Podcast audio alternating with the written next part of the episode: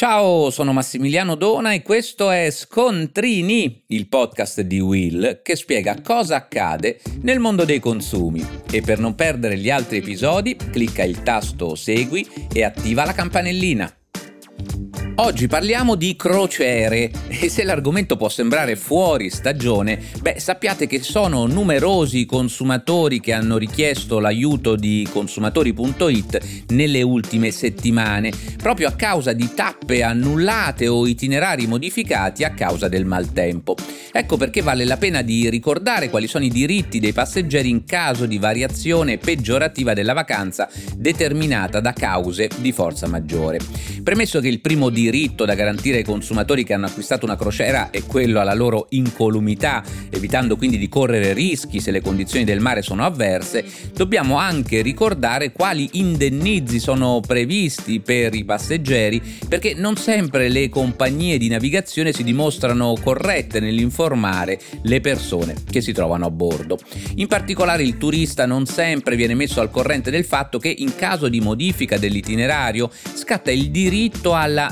riduzione del prezzo pagato. Anzi, al consumatore che si trova a bordo viene detto che il comandante della nave ha il pieno diritto di modificare il programma per cause di forza maggiore e questo è vero, ma facendo passare soltanto questa informazione i croceristi pensano di non poter richiedere alcun rimborso per la modifica dell'itinerario ed invece il codice del turismo prevede inderogabilmente la riduzione del prezzo complessivamente pagato per il pacchetto turistico anche se questa variazione peggiorativa è determinata da cause di forza maggiore, come il mare molto mosso o ogni altro evento eccezionale che sfugge al controllo della compagnia. Non importa la causa della variazione del viaggio per avere diritto alla riduzione del prezzo, ciò che conta è che vi sia stato un cambiamento in peggio, in questo caso il rimborso è proporzionato all'entità di questa modifica. È successo anche recentemente che alcune navi abbiano cancellato degli scali,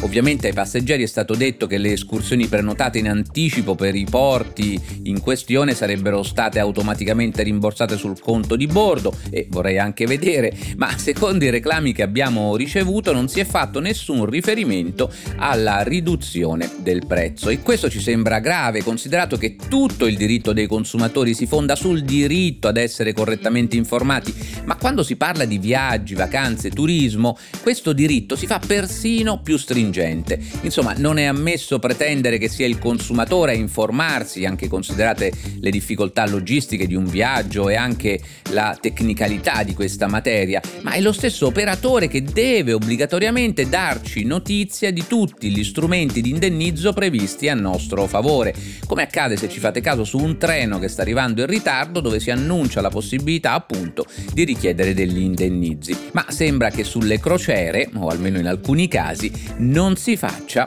corretta informazione. E voi lo sapevate?